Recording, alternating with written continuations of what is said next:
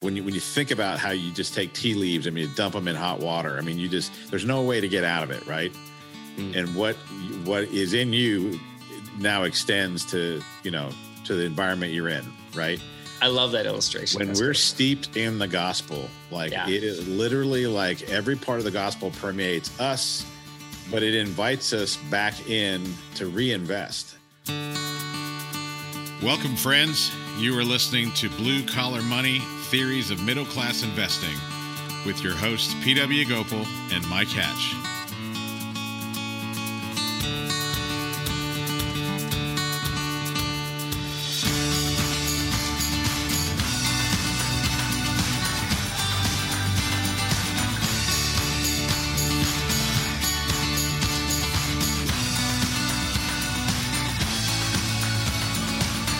Welcome to Blue Collar Money Theories of Middle Class Investing, where we help everyday folks get financially unstuck by taking a blue collar approach, rolling up our sleeves, getting our hands dirty, and accepting responsibility for our own financial future. My name is Mike Hatch, and I'm here as usual with PW Gopal. And man, we are so excited that you are along for the ride. Thank you for listening in. And, uh, and thank you to our listeners too, who've again, we keep getting more and more interaction with some of you, whether it be on LinkedIn or Facebook or just email. You know, we've given you our email, so feel free to email us. We're grateful for that interaction, and uh, we're grateful to be with you again today.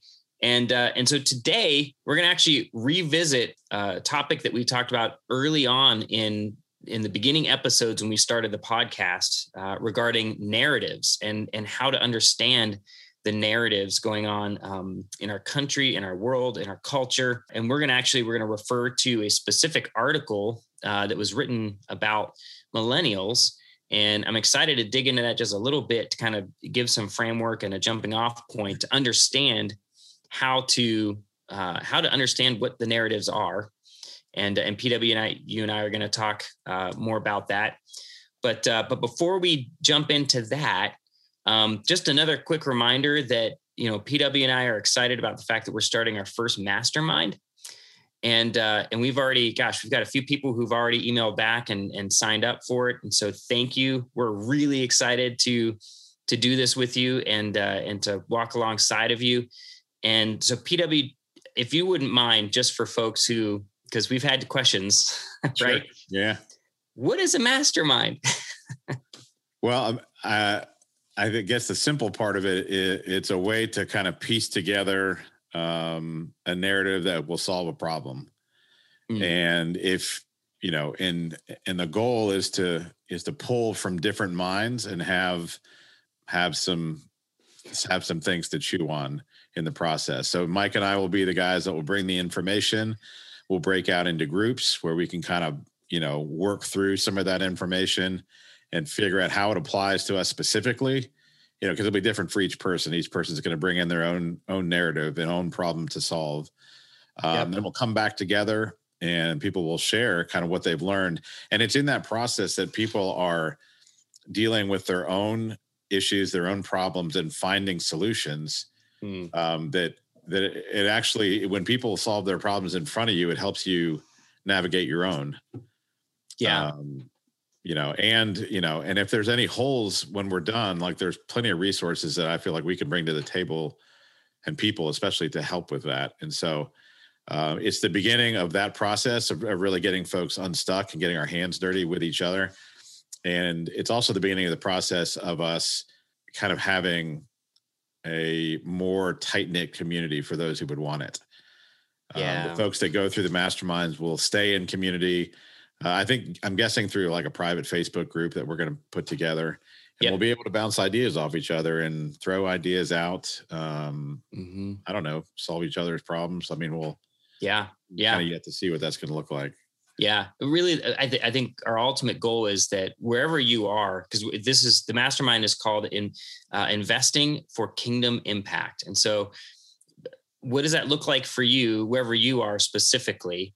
And we've have a you know these mm-hmm. five points that we're going to cover as well as to provide that framework framework for us to to think about that but our main goal really is is to to make your next steps, whatever that looks like, to invest for kingdom impact as clear as possible.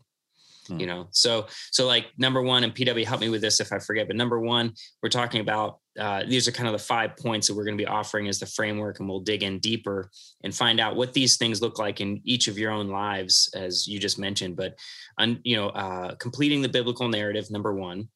Uh, number two, getting your house in order. Number three, investing in or planting in your field. What does that look like? Or investing uh, in in your field, and we'll define that. And then investing in others' fields or planting in others' fields. What does that look like? And then lastly, uh, celebrating God. Right? I think I got him. I think that's the five. You got right? it. That's it. That's it.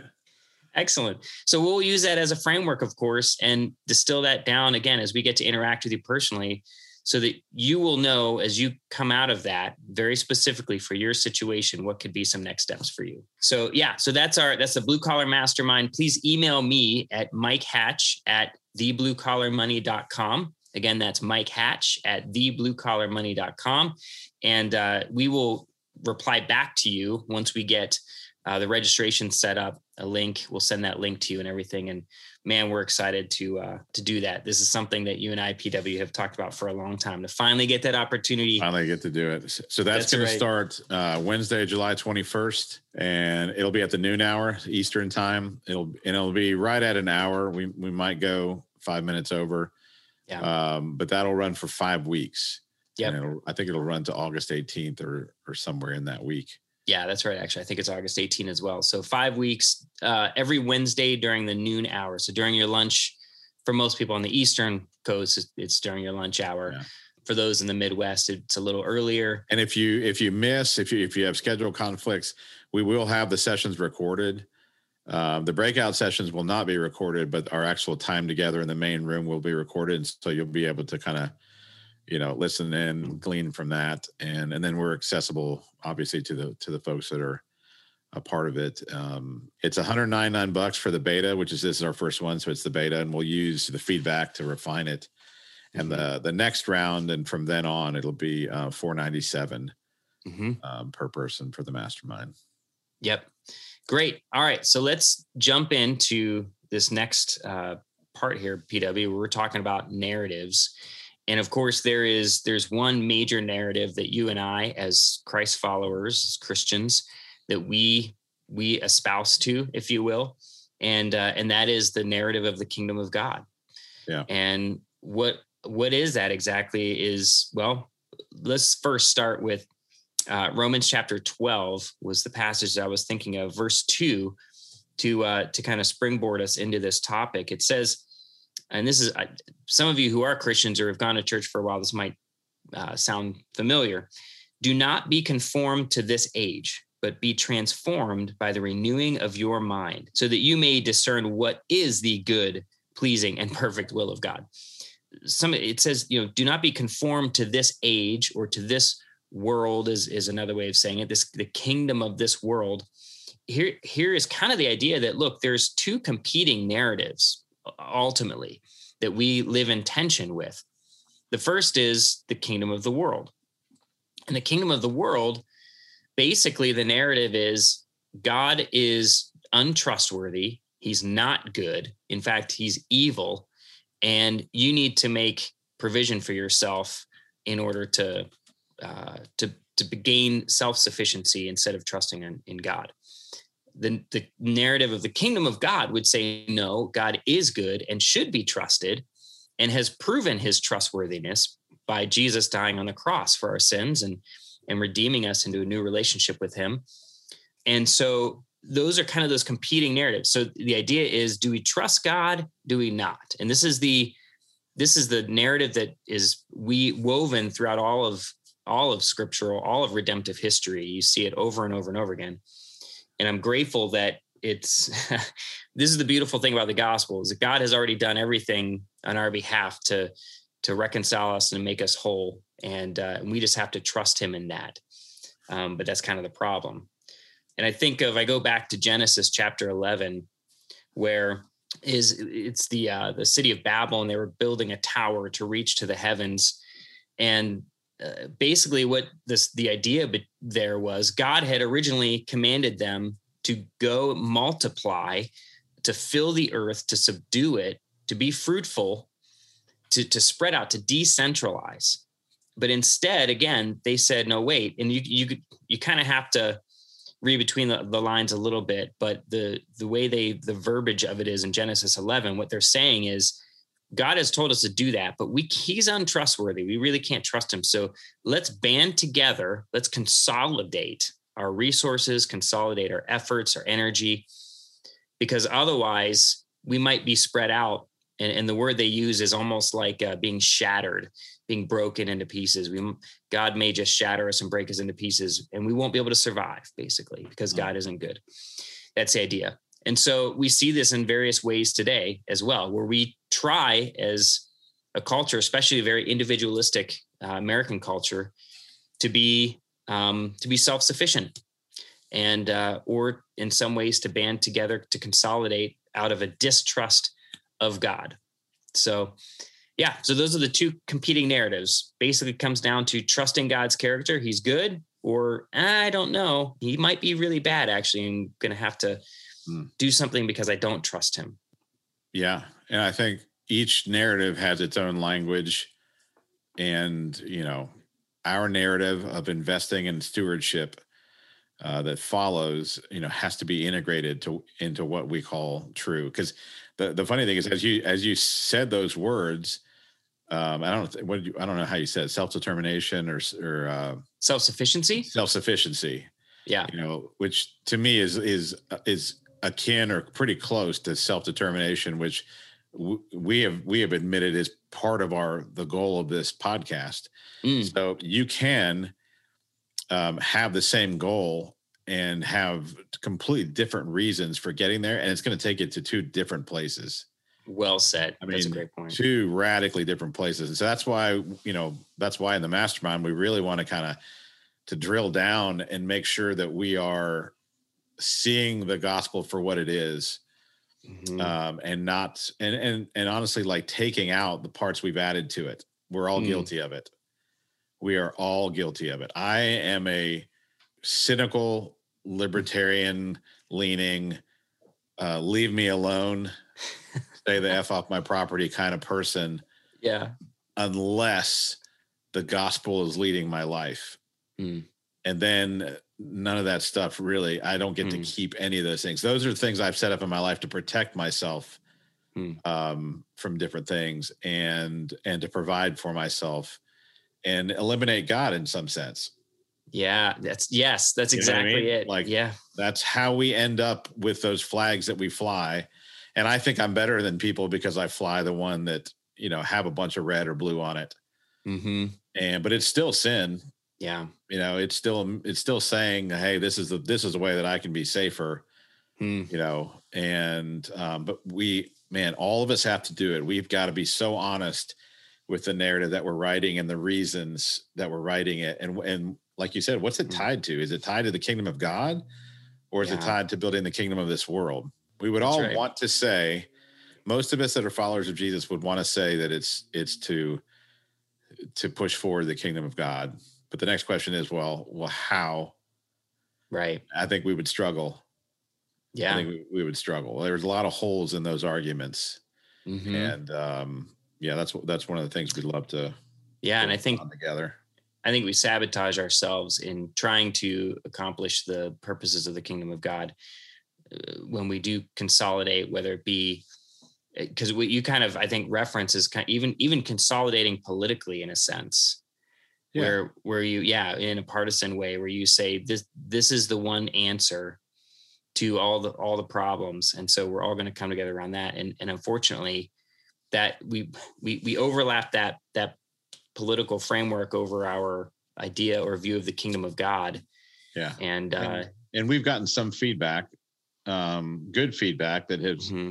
you know questioned like why we talk about politics and not just keep it at money yeah. You know? And just as a reminder, like politics means of the people, regarding the people.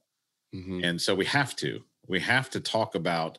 I mean, the only reason that we're talking about money is is not just, you know, so that we can get fat and happy. It's so that we can in reinvest And what are you going to reinvest in? You're going to reinvest, yes, in fields and in products, and those different types of things, but so that um, we can affect people. Yeah. You know, Yep. and so now what we have said, the left and the right do the same thing. Like the the left, in my estimation, they want the government to be God, or they treat the government as God. Is like, hey, the the government is going to solve our problems, and we're starting to see how messed up that is becoming. Yep. Um, you know, and the right, you know, the right wants the the obviously the individual to kind of take center stage, but they're offering the same level of control in different ways. Yeah. And that's that's what just is, is kind of embarrassing. Like you've got to put stuff on the table. You've got to put stuff on the table, sacrifice it to to screw the other side. And I don't. I mean, I I just our our hope is in in this time together that we can start to look at like, hey, what's really going to push the kingdom forward? And it might take elements from both. Mm-hmm. Yeah. Yeah, is that that's fair, right? Definitely. Because Yeah. I, I would go back to, again, I've mentioned this before too, but when uh, Samuel, I think it's, well, yeah, it was Samuel. Yeah. It was Samuel. And I think first Samuel, the people of Israel come to him as the priest and, and they say, Hey, we want a king. And God was very clear through Samuel when he warned them what would happen. If, if you want a king, you, he will enslave you is, is the bottom line. Right. He goes through all these other things, but he says, ultimately you will be enslaved to that king. And so now, right now, I don't care if you're right or left, when you look to, to that political partisan or whatever uh, persuasion you are of as, as the ultimate answer, either way leads, leads to enslavement. Yeah. If God is not your, your primary king, if you will. And and the the funny thing is that I think the government can be used in it can be parts of the Yeah. government can be used in moving the kingdom forward. But God has given us scripture and he's given us the Holy Spirit. That's and right. the manifestation of the spirit in the church is what moves the kingdom forward. Mm, In the church. amen. and for some reason we've decided that like and i'm only i'm going to pick on the right because you know historically that's those have been my people is you've decided to hitch your wagon to the government Mhm. to push that forward Yep. you know and thank god it's over i i think thank god donald trump is out Mm. um because i did i just have a huge problem with what happened over those four years um now am i as happy about joe biden being absolutely not like i think we've gone from Yeah. different things are being sacrificed on the table Yeah. you Yeah. know and um yeah and i know i know we've got listeners that are that are trump fans and you know good Right. on you um as a person i think he's he's just he's horrible. I think he was horrible for the for this nation. I think we're going to see how horrible joe is going to be Yeah. um, Yeah. in different ways. I think we're experiencing it right now. Like just hold on to your pocketbooks folks. Um, right and and the point is just know that we are that we don't ascribe either way. There there are pieces of both sides and even more sides than just those two. Yeah we sure. would say okay that's that's redeemable um that's a good thing that's not like and again that you got to use the you know the the gospel as as your standard of measure I saw I saw Mike's face just drop when I mentioned Donald Trump because he's like, no, no, don't go there. no well Just, just so you, just so we're clear, I can't stand, you know, Uncle Joe or the Big Don uh, equally. I think they're, you know, right right because i'm thinking of all the people who are listening who are uh, who i know who uh yeah who, love yeah, trump lo- love Donald Trump, and you can Right. love him for whatever reason you want to love him. But we, uh, the point is, we all have to be honest about how the kingdom's going to move forward. Yeah. And it doesn't matter what king you elect. That's Yeah. not the king that we serve, and that's not the king that's going to move this kingdom forward. that's right Um, those guys are pawns too.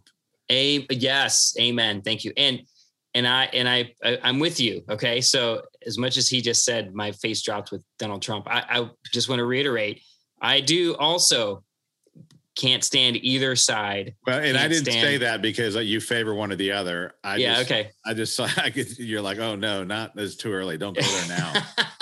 that's that's for private conversations. okay, so moving on here. Uh, Making those of you who are who are sick of hearing what we were just talking about, we're moving on. Okay. Um, so there was a very interesting article that came out recently that I read, and actually it got a fair amount of, atten- of attention on LinkedIn. and it it was called millennials are running out of time to build wealth the oldest members of the generation turned 40 this year. They're only 80% as wealthy as their parents were at this age. So there that's the article and i read through it and uh and there were some things that i was like yeah okay that makes sense or there are some other things i'm like no that's not the whole picture. So i just made a comment in in linkedin um, when, when this article was shared and just said hey i don't i think the piece that's missing here is that i think millennials today define success differently than previous generations and it's not just all about accumulating wealth and oh my gosh 500 and some likes, loves, and all that kind of stuff later, and pro- over 200 comments later.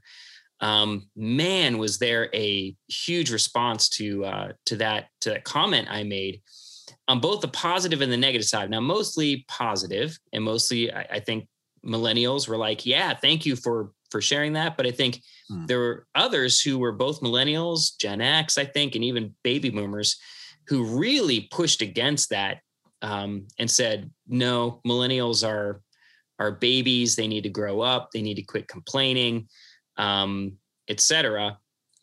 And man, it was really just a lot of interaction. And so basically, but here, here's the the thing. We the reason why we're bringing this article up is is the narrative. We want to identify the narrative that is actually being um, uh, told to us through this through this article and it's very subtle which is why i want to read some of the excerpts of it so um, so it starts out just by saying in almost every way measurable millennials in the us at 40 are doing worse financially than the generations that came before them okay so there are some assumptions there what are exactly the measurables they would use to define uh, financial success and then it goes on to say that. It says fewer millennials own homes than their parents did at their age.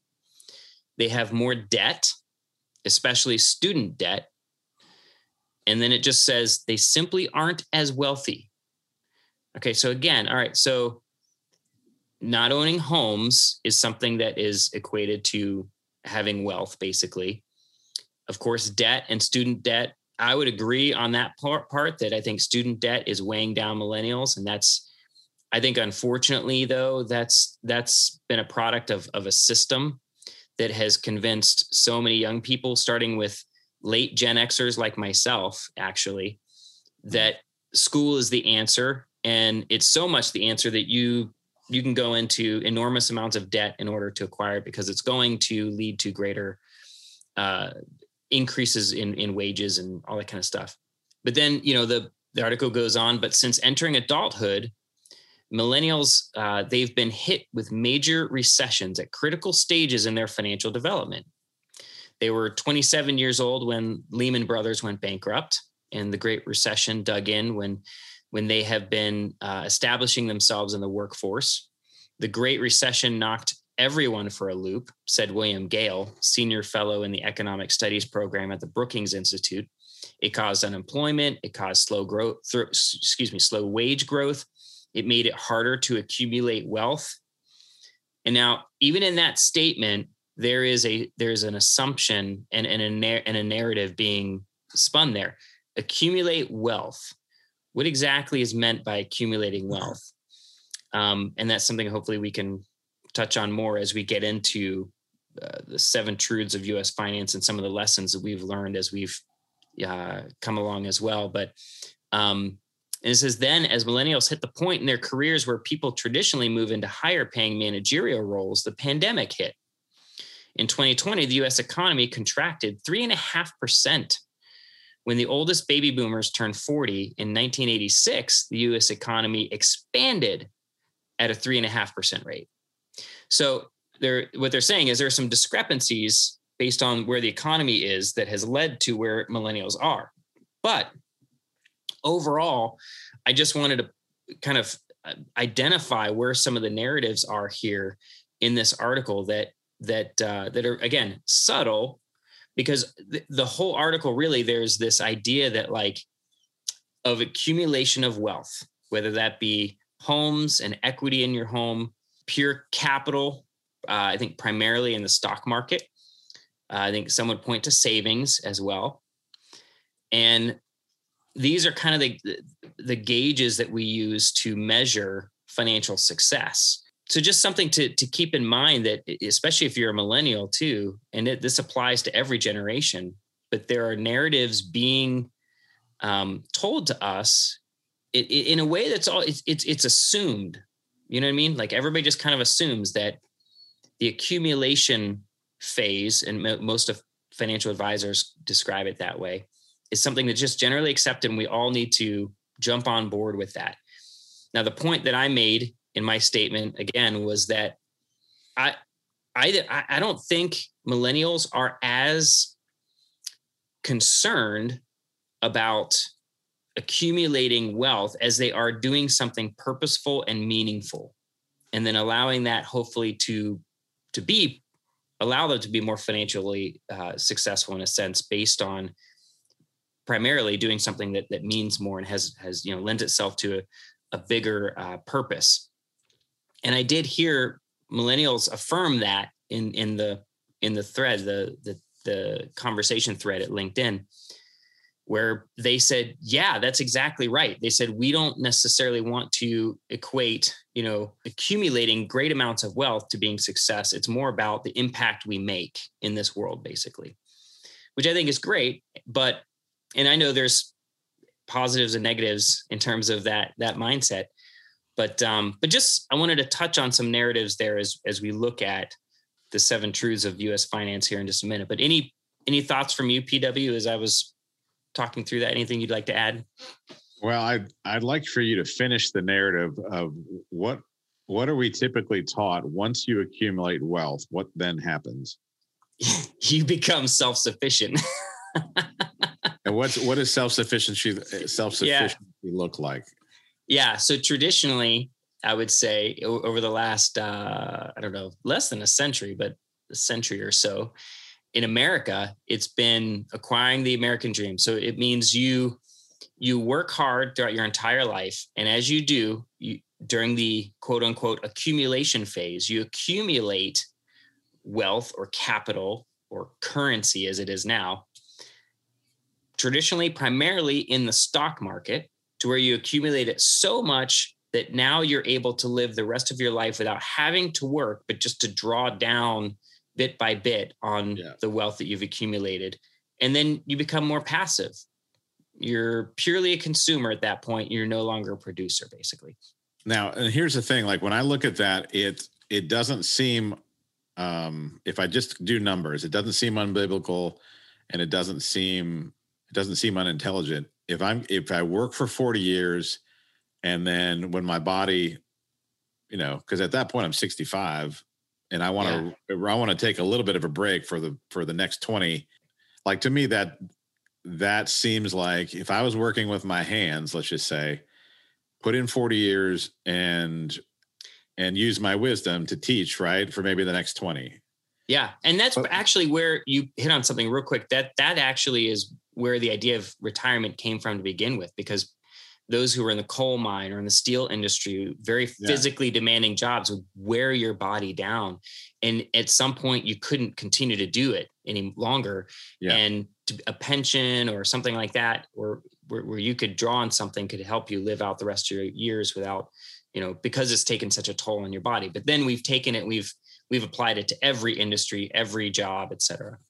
Yeah. And then so you know context it, it, really does it's it, it, seems like everything when we're when we're talking about yeah. this. Like you take that narrative and you move it into move it into a parallel you know like where are we now? When people retire what do they do?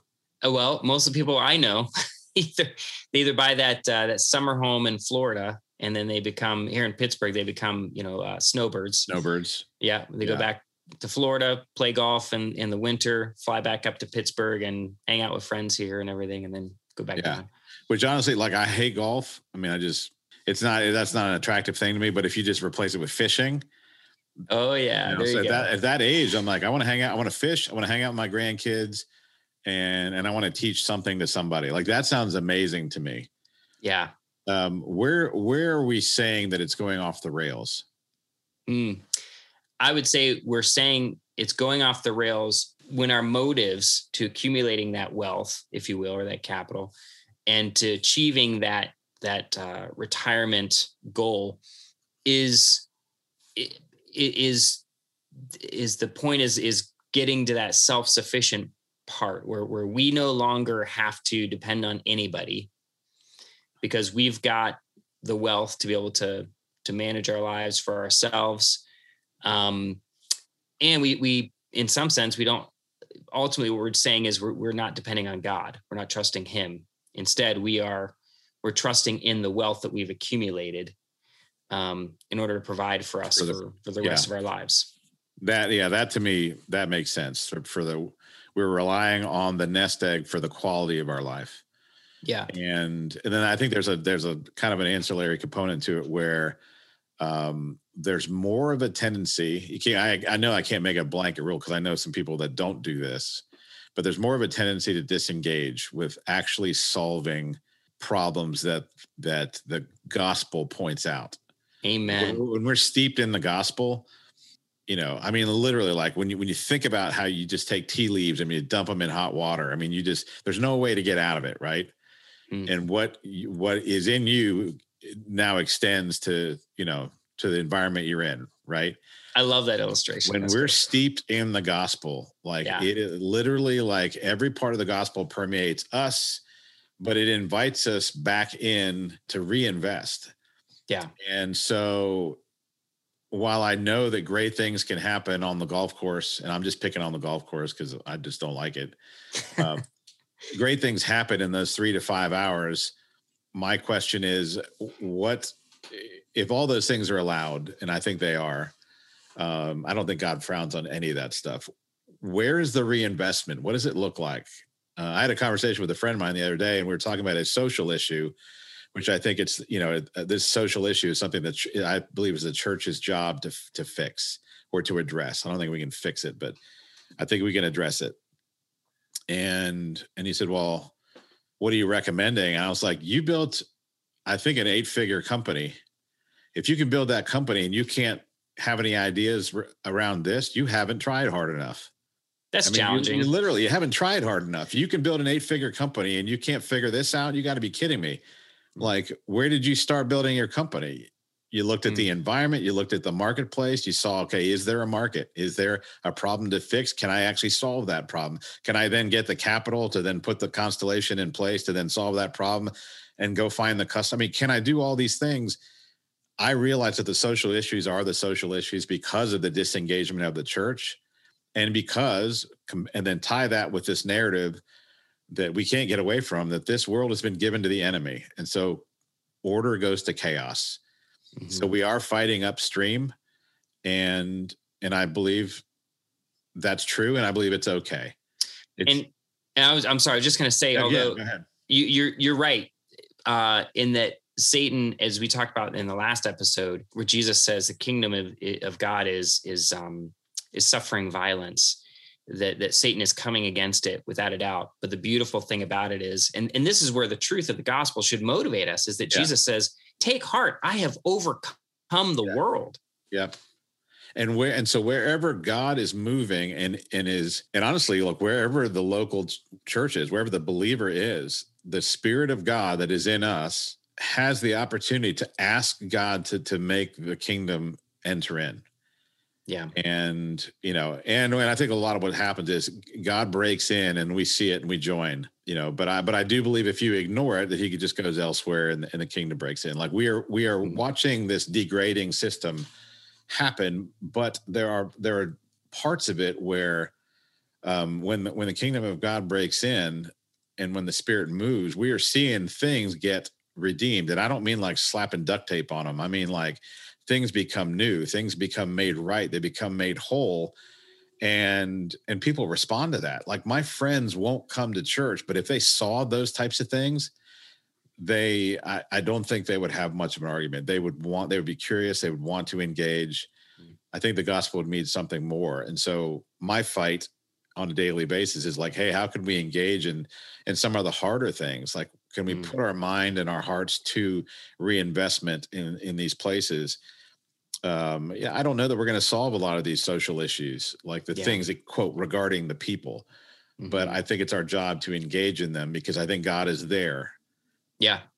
And one of the things Yeah. too that with this article, the last thing I wanted to mention about the article that was that, you know, this doesn't take into consideration that I know a lot of millennials who have started their own businesses. And and a lot of the millennials I know are actually very enterprising and entrepreneurial. And who knows the even though they might be in in greater debt in some ways, what are the ways that they are they're cultivating you know a production mindset that adds value to others that's going to eventually prove to be more profitable for them i think i think there's great potential for that that's not taken into consideration in the narrative that they're that they're uh, they're putting here in in, in the article so I, I will say, in, fairness to, and again, I don't know who wrote it, and Mhm. um, Yeah. I don't know their, even their motivation behind writing it, but I will say that what you just described is more rare. That there there is a little bit of a sense. My experience with millennials, there's a little bit of a sense of man, the wall is so high. I'm just not even going to climb it because I'm just tired of bashing my head against it. That's true I'm, I'm going to concentrate on experiences. I'm going to have experiences with my group of friends, and I'm just not really going to worry about. We have we have a 26 year old that lives with us, so I'm Mm. I feel like I'm a little closer to watching her deal with debt, which is to not deal with debt, which is to be okay Mm. with her school loans, you know, kind of lingering with to be okay with credit card. I mean, there's all. It's funny, like we talk about this on a daily basis. Probably she probably hates it. Um, you know, because because I mean, I am the father figure in her life that's like, hey, how many concerts do you really need to go to this year? At a hundred bucks, at a hundred bucks a pop, you know, Right. like there there are some really practical things that are not happening. And and here's what you know we know from the book The Fourth Turning Mhm. is that we need that younger generation that is so creative and so relational. You know, they don't care about you know titles on doors. They want they want to solve the problem. We Yeah. need them to to actually create and engage and and allow us to resource them because yes they have the energy to do it. They have the energy to solve the problem. Um, and they they see things a little different because they're not. I mean, and I'm saying opposed to me, they're not as tied to um, to their bank account as I am. Mhm. yep You know, like where Yep. for me, like somebody gives me a scenario, I'm like, oh well, how much is that going to cost? That I can't tell you how many times because I did a mastermind for a bunch of musicians years ago that were all millennials. I can't tell you how much it drove them crazy that I focused on a lot of numbers. Hmm. It Yeah. made it actually made them sick to their stomach. They're like, you talk about money and numbers all the time. And That's so corporate. is It's- one of the yeah, that- that's one of the, the taglines obviously that come out from mil- millennials. It's too corporate. I don't want to deal with that. yeah. And I and and they're right. I mean, Yeah. it, it, it was a huge focus for me, um, mainly because I I felt like I, you know, if we drew out the narrative a little farther, I knew what the obstacle was going to be coming up. And I knew that on the other side of them thinking about their finances a little bit for now, Mhm. there'd be great freedoms for them to do what they're really meant to do, you know, which is to be with people Yeah. and to create and to, you know, to invest in, in, in good things. Now, again, a lot of this stuff is just, it's, it's, it's hard and it's theoretical. You know, when the rubber meets the road, we're, we all have some serious battles to fight. Um, but our point in doing this episode is, is to, is to point out one great narrative that that has turned into a lie. It's something that doesn't work. We're not saying it started as a lie, but I'm saying that it is one now because it can't produce what it has always said it can deliver. Mhm. And what what lie are you talking about exactly? Well, I was going to make you talk about it. You're gonna make. okay. That's awesome. So, well, it will. It won't be a surprise for those of you who've been listening to the podcast for a while. You you know probably where we're going with this, and that is that um, the stock market, we would say, has has in a sense, and, and the way it operates has become the lie. Uh, it's it's an element of the great lie. Okay. Oh yeah, good call. Thank you. That Yeah, it's good delineation. Yeah. so it's it's one of the elements. And what what were the different elements again? Because we were talking about this before, PW. What were the different ones that you mentioned? The yeah. So if you, if you if you take uh, the parts of the constellation and you put them, make them linear, and you just put them on a line, one of the great lies is, hey, uh, work for the company where you can't control your schedule or your workflow or the output or the metrics.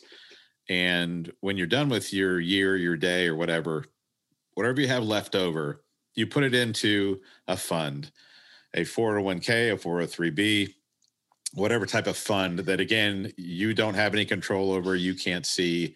That fund is a part of a larger market of, as you said, 3,000 to 3,500 companies that are that are all trustworthy. They're all producing value, and at some point, you know, if you trust in this element of compound interest, that mm-hmm you know, if you set it and forget it for the next 40 years until your retirement, that at the end of that narrative, you will have what you need to pay for your bills and your lifestyle. And then you could, you know, do what you want with your tired body. Now, all of that makes sense if you take out the human element. Mm. If you take about take out yeah. disruption, chaos, evil, disorder, um, greed. Yeah, that's right. Out if you, if all that's in a vacuum, it can work, and it did work at one point. Yep, market uh, market booms and busts, uh, different corrections.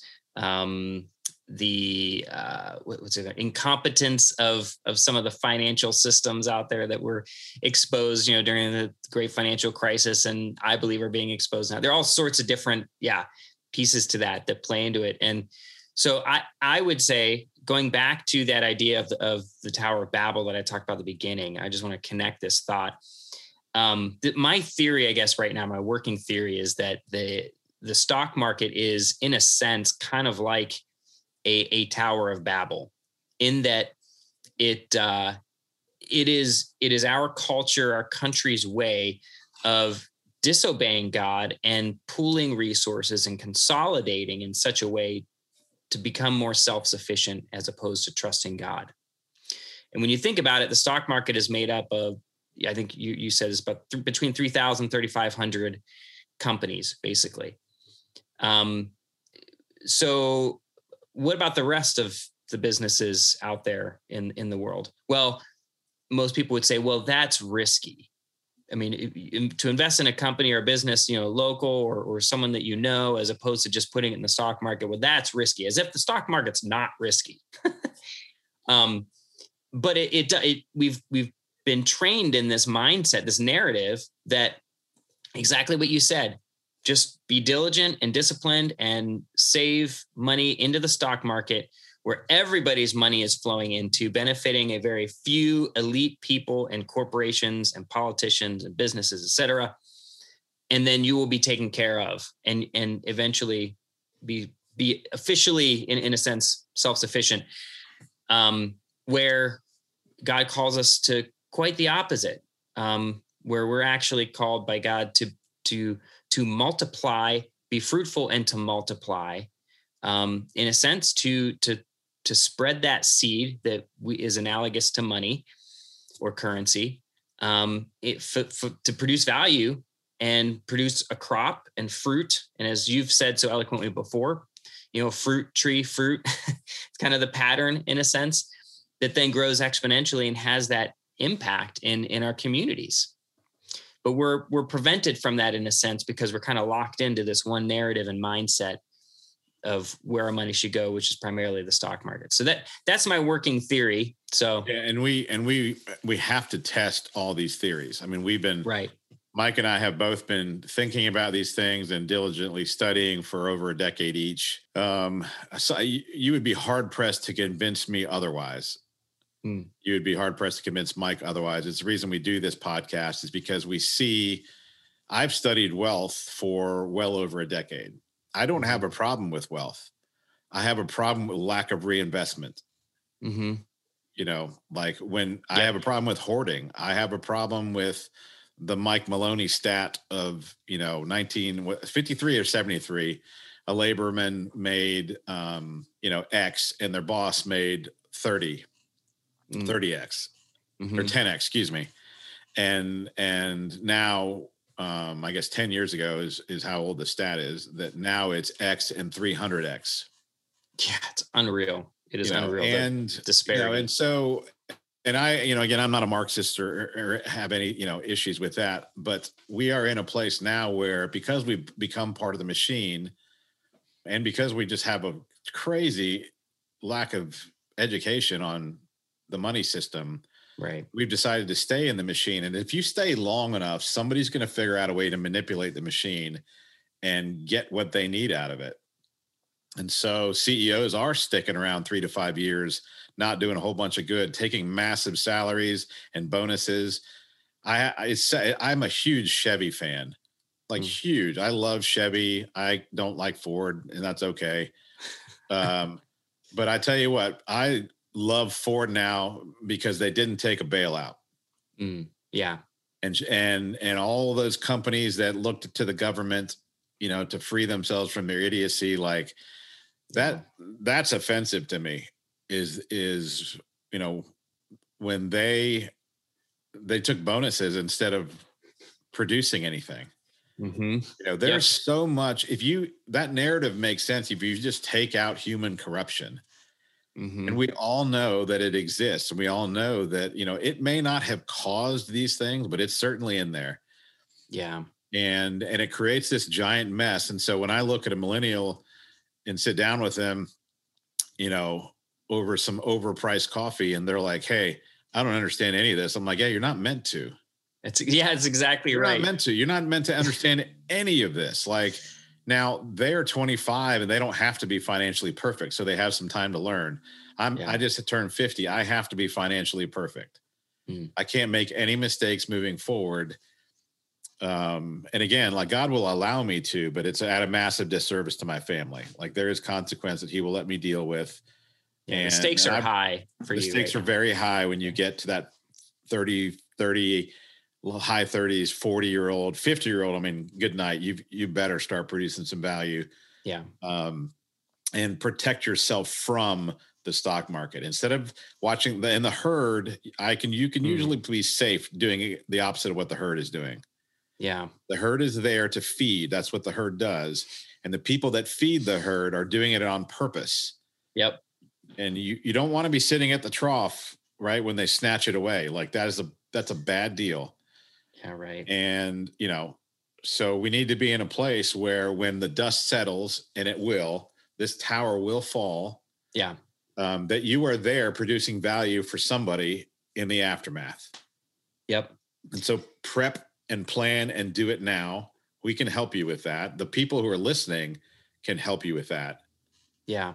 And so real quick, PW, what are what would we say kind of the seven truths of the narrative for U.S. finance. What what are those? And then and then let's just briefly yeah, so, before we finish go go through some lessons after that. And and we know this is kind of like drinking out of a fire hose. It's it's just information, and it may not mean anything. But again, if if you feel moved to do something, like get a hold of us because we can walk you through this. We are yeah we are going to go through this in this mastermind. That's one of the reasons we're having it. Um, yep. It, you know, get in this round or the next round. It doesn't really matter, but um, so the the the narratives that play into us as people and we can't mm-hmm. avoid them they're all part of the world. Global economics us finance politics media slash technology. I don't mean like media as in like news outlets um that's part of it mm-hmm. um but the, could include social media. Could include social media. It, it, it is the medium by which we communicate is what we mean and the technology that speeds it up uh, and then civil rights, mm-hmm. right? So the power struggle, whatever that looks like in in in in the world. Mm-hmm. Um, so those five narratives, you know, when they are coming together, one there's always one or two that are really more influential than others at different times. So it's always mm-hmm. good to understand how they work globally. Mm. You know, if you audit or take some kind of history, you'll start to see all these things in play. We've kind of distilled them down to five five moving elements. Now, one the one U.S. finance, which is our number two. If we if we take that alone, there's seven things that seem to be true most every time, mm-hmm. and so they help us navigate the rest. We want to we want to make some assurances to ourselves, like a good geometry equation. We want to have what the given statements are. So then we can safely navigate the rest of it and, and make a working narrative. So the number one thing is there'll always be an exchange between a buyer and a seller. And that buyer and seller always they need a market. They don't all they don't necessarily have to, right? Facebook Marketplace is a good example. Like it, I can post something and somebody can say, Hey, I want it. And they can come to my house. And that the marketplace is now, you know, now my house. That's right. If, you know, if everybody does it, we call that a flea market. We call that the farmer's market, you know, or mm-hmm. the mall, or, you know, um, there's always, we can't produce everything in our life. Mm-hmm. So there's always a need to exchange a good or a service for, um, for money, yeah. for currency. Uh, there will always be an, an arbitrage when multiple markets show up. The same product can be sold in different markets, and usually because of how many people are in one or the other, there'll be a price difference. Mm-hmm. So I can buy a product here that's undervalued, and I can sell it in the other market, and I can take the difference. That's part of. I think that's part of capitalism. That's part of the the beauty of seeing multiple markets and and benefiting from it. Mm-hmm. Speculators and market makers will show you if the market is populated.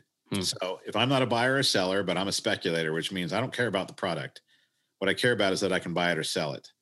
And then I could find hmm. um, and then I could, if I'm buying it, then I could sell it at a profit. Mm-hmm. And when those folks show up, um, you will see the market um, change you'll see mm-hmm. more volatility. So what they're saying is, hey, there's enough people buying this product that makes it interesting to me. I'm going to go ahead and throw my hat into the game and uh, and put my money in play because I know mm-hmm. I can make a profit over the amount of buyers and sellers that are showing up. That's not a bad thing either. It helps the market, but it actually produces volatility. Mm-hmm. Like it makes the market move one way or the other. Mm-hmm. Um, just know that they're there. It's not just about buyers and sellers. You can make a ton of money as a speculator, as a market maker, which is how the stock market works. The fourth thing some people will always cheat, not all, but some people will always cheat. It's just what they do. And that creates some swings and volatility as well. Small time frames take the blame or the or the credit for moves in the market and and what we have to if you really expand your time frame out on a chart you'll see that it's a lot of times it's just time for people to get their money back. You know they put it into a system it works its way around and they're just like i just want to have some cash because i want to take on a different opportunity. That starts to make sense when you really zoom out and you and you see large time frames like one year three years five years and you start to see that you know maybe it's time people just want their money back. Mm-hmm. And what happens is the news will tell you um, that it's they'll blame it on this. They'll find somebody to blame it on, and so you become very reactionary. And so rhythms are mm. a really important thing to learn when you're trading, when you're looking at stocks or anything else to make sense of the markets. Let's see. Oh yeah, number six. People are people. Human nature hasn't changed in 800 years of financial history.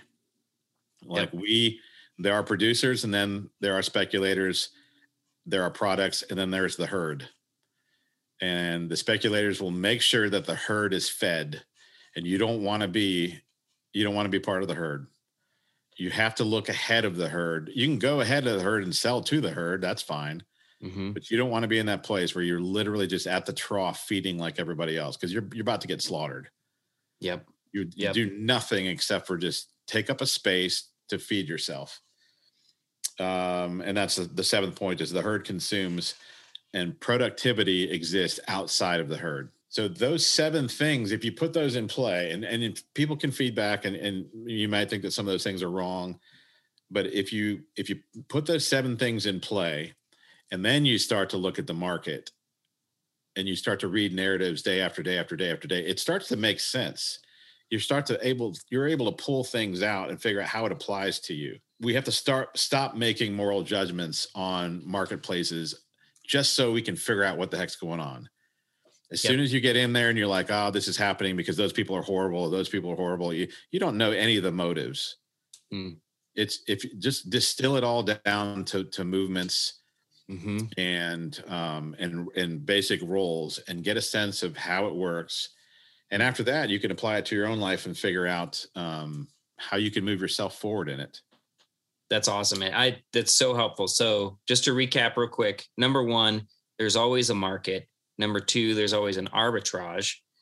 Number three, speculators and market makers will help you know if there is a market once they show up.